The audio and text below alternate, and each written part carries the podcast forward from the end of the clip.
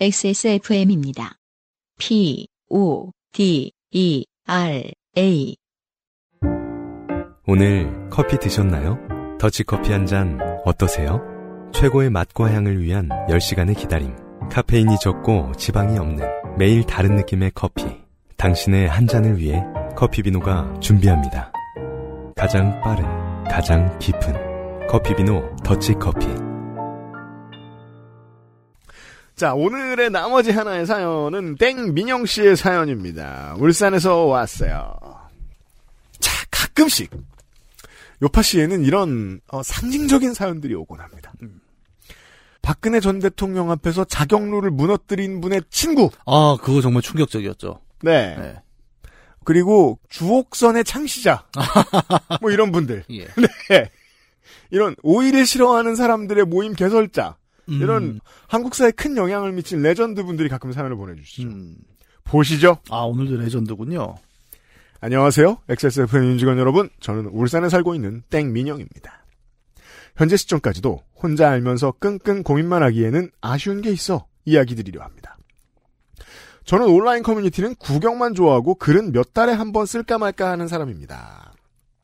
저한테 보기에는 heavy user고 이제 별 달린 아이디들이 보기엔 머글이죠. 음, 예, light user시죠. 예. 그런데 작년 12월에 주 69시간 근무를 추진한다는 소식이 온 커뮤니티를 돌아다니고 있을 때 그 몇 달에 한 번 쓰는 글을 써봤습니다. 자, 그 글에 관련된 짤을 지금 저희가 보고 있고요. 아, 이거 쓰신 분이구나. 보죠. 그 글에는 제가 엑셀로 2, 30분 만에 뚝딱 만들어낸 근무표가 있었고 거기에는 주 5일 동안 69시간 근무를 하면 어떻게 생활을 해야 하는지가 담겨 있었습니다. 여기서 설명하는 게 맞겠습니다. 네.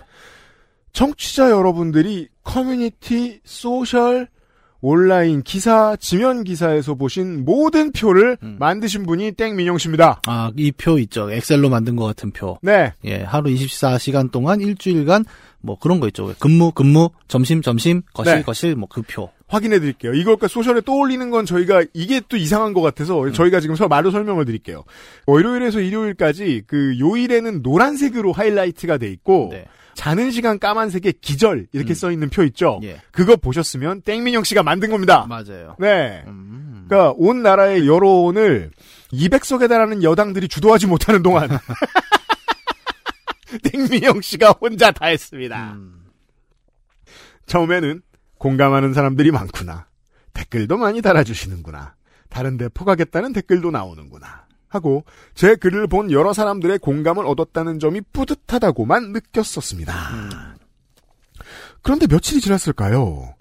제가 구독해서 보는 유튜브 채널 중에 구독자가 제일 많은 축에 들어가면서 예전에 유피디님과도 인연이 있었던 채널에서 그런 채널이 많습니다만 아, 그래요?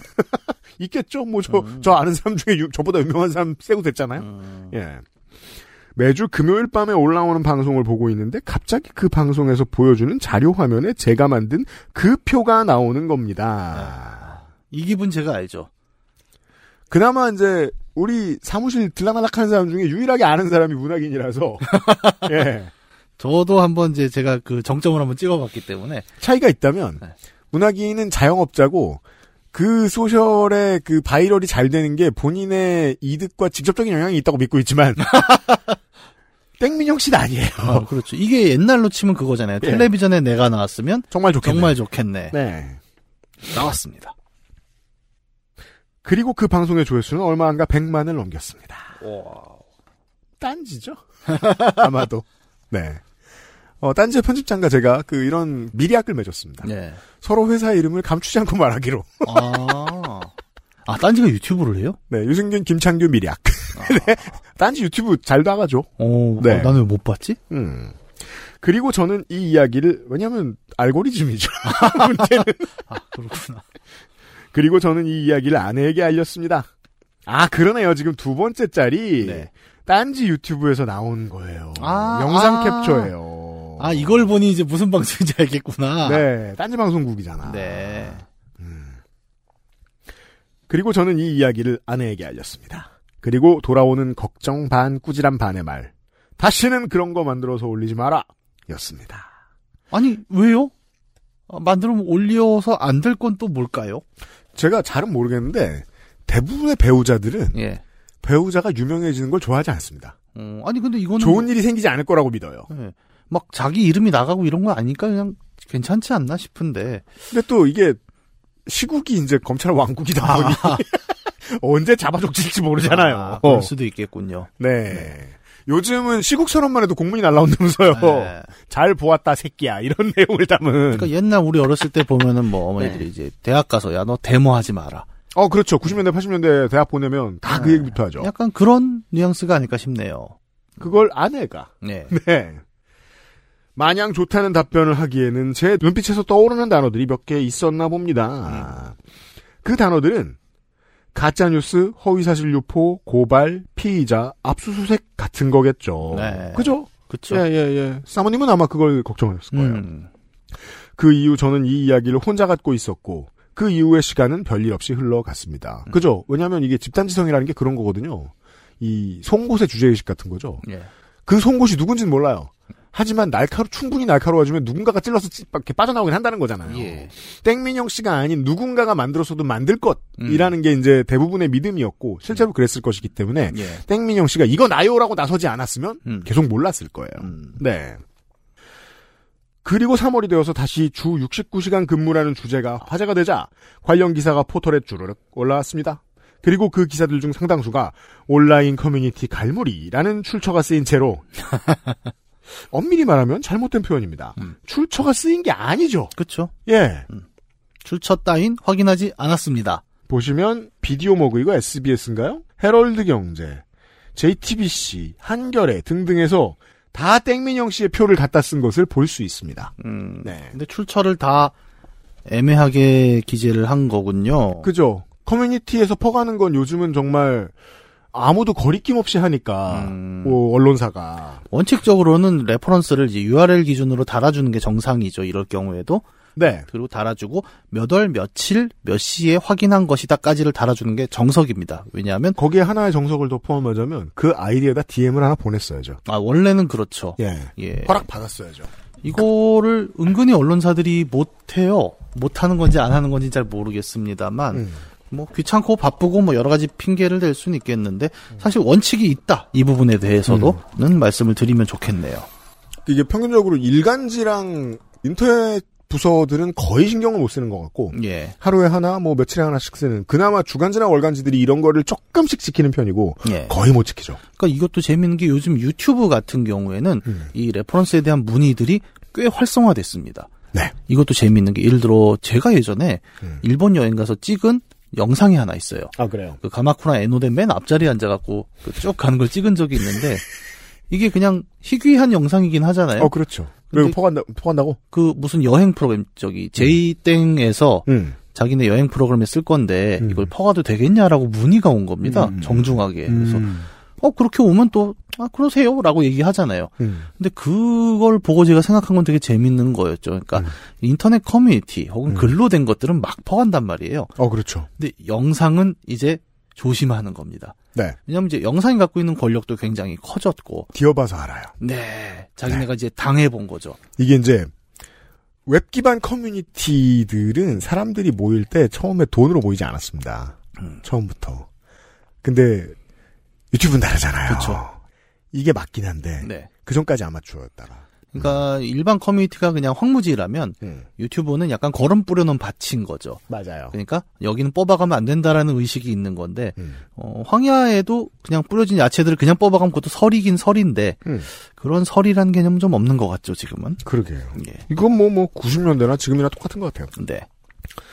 그리고 여기서 기사가 만들어진 매체들은 방송사, 신문사도 안 가리고, 진보, 중도, 보수 성향도 안 가리더군요. 그렇죠. 나중에 어떤 중진 국회의원의 소셜에도 이 근무표를 따- 따서 쓴 글이 올라오는 걸 보기까지도 했습니다. 삼선이죠, 이분. 삼선이고 당대표를 했습니다. 이 국회의원 말고도 뭐, 몇몇 사람들이 다 이거 갖다 썼어요. 네 맞아요. 저도 많이 봤으니까요. 네. 이 정도의 상황까지 맞이하고 나니 내가 만든 창작물을 한 커뮤니티 수준의 집단에서 보게 되는 상황에서의 느낌과 음. 포털에 수십 개의 기사가 올라와 함께 떠다니며 그 기사들마다 온갖 댓글이 달리는 걸 볼 때의 느낌이 많이 다르구나 싶습니다. 네. 이게 안 겪어보면요. 공포의 크기가 커지는 기분을 모릅니다. 아, 그렇죠. 예. 공포는 부피가 커지거든요, 정말로. 맞아요. 예. 긴장감과 이걸 느껴보신 거예요. 음, 특히 후자에서 쓴 느낌이 기억에, 후자라는 건 기사 댓글. 예. 쓴 느낌이 기억에 많이 남을 수밖에 없어서 당분간 온라인에 무언가 의견을 남기는 일을 최대한 자제하려 합니다. 혹시 올리신 커뮤니티에다가 이거 제가 만든 건데 뭐 회자 됐네요 이런 글을 쓰셨을까요? 아, 안 쓰신 느낌이죠? 예, 음. 그걸 안 쓰는 게 저는 되게 중요하다고 생각해요. 음. 그러니까 누구나 살다 보면 가끔씩 이제 소위 말하는 히트작 을 만들어내는 경우가 있죠. 요즘은 음. 커뮤니티 활동 같은 걸 하다 보면 그때 제일 중요한 게 어, 정말 말씀대로 이게 너무 유명해졌을 때 좀 문제가 될 수 있다는 걱정들이 있습니다. 음. 그때 제일 중요한 게 뭐냐면 내가 안 만든 척하는 거라고 저는 생각해요. 네. 예, 모른 척 해야죠. 음. 지금 문학인이 영 딴소리 하는 게 아닌 게, 문학인은 피할 수 없었어요. 왜냐면 지 얼굴이잖아. 땡민영 씨는 훨씬 유리해요. 음. 예. 음. 근데 저는 다행히 봐놓고도 전지 전지 모르더라고요. 아, 그런 좋은 점도 있죠. 예, 예. 왜냐면 쪽팔려 서둘러 늙었거든요. 예. 제가 진심으로 예전에 떠올린 그 단어들이 무섭게 느껴지는 것 같습니다. 그런데 전 왜 이렇게 공을 들여 사연을 끝까지 쓰고 있는 걸까요? 아내에게 또 혼나고 싶어서일까요? 아니면 여기가 그 알실이 아니라 요파시니까 괜찮다고 생각하는 걸까요? 잘 모르겠습니다. 저는 여기에 만약에 답을 한다면 사실 자랑하고 싶죠. 이거 내가 만들었다라는 얘기 얼마나 하고 싶습니까? 저는 그 마음 이해합니다. 근데 음, 말씀드린 대로 이게 자랑하고 싶은 마음만 있는 게 아니라 두려움도 있는 거예요. 그래서 요파 씨가 어떻게 보면 딱 그런 느낌이죠. 그러니까 임금 님기는 당나귀기. 그러니까 이 짤방은 내가 만들었다 이 얘기를 하기 가장 좋은 곳이 또 여기기도 하지 않습니까? 그래서 이제 땡민영 씨가 다른 어떤 소설에서 서로를 향해 윽박 지르는 정치 고관여층들보다 훨씬 깊은 정치에 대한 이해를 하나 가지시게 됐다는 게 여기서 나옵니다. 모르는데 그냥 요파 씨에 보내신 게 아니고요. 네. 공포의 부피를 감각으로 이제 느끼셨기 때문에 네. 어느 정도 크기를 가진 미디어에 어떤 이야기를 쓰는 게 맞다라는 감이 생기신 거예요. 예, 그렇죠. 요파 씨에 나간다고 해서 대역 주인이 돼서 전 세계를 떠돌지 않거든요. 그렇죠. 이게 듣는 매체의 매력이기도 해요. 아무리 팟캐스트를 한국은 팟캐스트를 좀 많이 안 쓰는 편인데 팟캐스트를 많이 쓰는 나라들에 가도 팟캐스트에 회자된 이야기는 글씨 매체나 영, 영상 매체들처럼 쉽게 조리돌림 되지 않아요. 예. 예. 비합리적으로 많이 유명해지지 않아요. 음. 그걸 저는 땡민영 씨가 이제 느끼시게 된 거라고 생각합니다. 네, 아마 이 방송을 듣고 계셨으니까 또 아셨을 거예요. 음. 어떻게 보면 여기서 이야기하는 것이 어느, 어느 정도의 파급력이다. 네. 그런 안전함이 음. 있지 않았나 싶습니다. 그리고 저희가 이걸 잘라가지고 투, 틱톡을 하는 것도 아니고 말이에요. 우리가 뭐 쇼츠로 막 이런 걸 만들지는 않지 않습니까? 네. 물론 뭐 인스타에서 뭘 하긴 합니다만 이걸 굳이 돌리지는 않아요. 그렇죠. 에디터가. 네. 아, 땡민영 씨의 감각이 있어서 그런 거다. 음. 네. 나중 일은 나중에 생각하기로 하고 이렇게 사연을 마치겠습니다. 감사합니다. 좋은 하루 되세요. 네. 이렇게 잊을만하면 요팟시에 등장하는 한국사를 바꾼 레전드 한 분이 또 나오셨습니다. 저는 이 엑셀을 보면서 참 생각을 많이 했어요. 이게 이 칼라 쓰는 거나 이 음. 폰트 이런 걸 보면은 굉장히 엑셀을 많이 써본 직장인의 솜씨다라는 걸 좀 느끼거든요. 이거는 이제 저 같은 사람들은 보통 이제 그 학교나 직장의 식단표. 음. 근데 이거는 어 갈굼을 꽤 당하면서 배운 skill인 게 맞아요. 사람들이 지금 우리가 봐야 될 게 뭐냐면 글씨 색깔이 빨간색과 파란색 셀에는 하얀색으로 바뀌어 있다는 겁니다. 네. 그러니까 이거는 그냥 색깔을 아무렇게 하는 게 아니에요. 그러니까 맞아요. 폰트와 백그라운드를 같이 고려한다라는 것이 이제 기본으로 들어가 있는 솜씨입니다. 맞아요. 그리고 왼쪽 제일 위에 보면 2401에는 녹색으로 접힌 표시가 하나 있죠. 네. 예, 이것도 일일이 치지 않았다는 거죠. 네. 그냥 쭉 붙여서 auto로 넣었다는 거예요. 음. 그러니까 기본적으로 엑셀을 쓸 줄 아시는 분이라는 거죠. 맞습니다. 약간 그런 것도 좀 느껴지는 것 같아요. 네. 이 모르는 사람은요, 줄간 이렇게 못 맞추고요. 예. 그리고 색상이 노란색 계열로 가면 갈수록 일이죠. 네.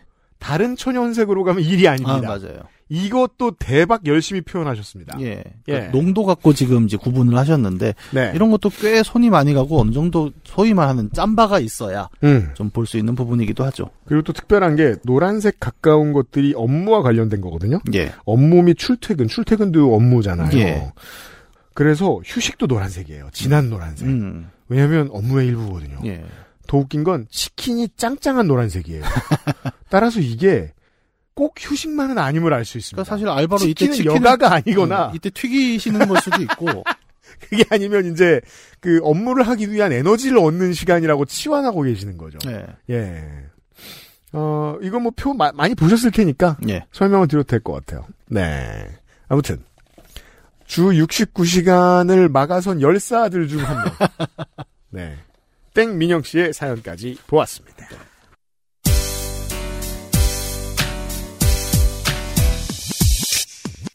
지금 들으신 이야기는 XSFM의 팟캐스트 요즘은 팟캐스트 시대에서 소개된 사연입니다. 여러분의 인생 이야기로 꾸며지는 국내 최장수 예능 팟캐스트 요즘은 팟캐스트 시대는 아이튠즈와 팟빵 그리고 지구상에서 서비스하는 다수의 팟캐스트 플랫폼에서 만나실 수 있습니다. 당신도 참여할 수 있습니다. 사연을 보내고 당신의 이야기를 저희와 나누고 싶다면 우선 저희 방송을 들어보셔야 하겠죠? 한국 시간 매주 화요일 오후 5시에 업데이트되는 요즘은 팟캐스트 시대를 검색해주세요.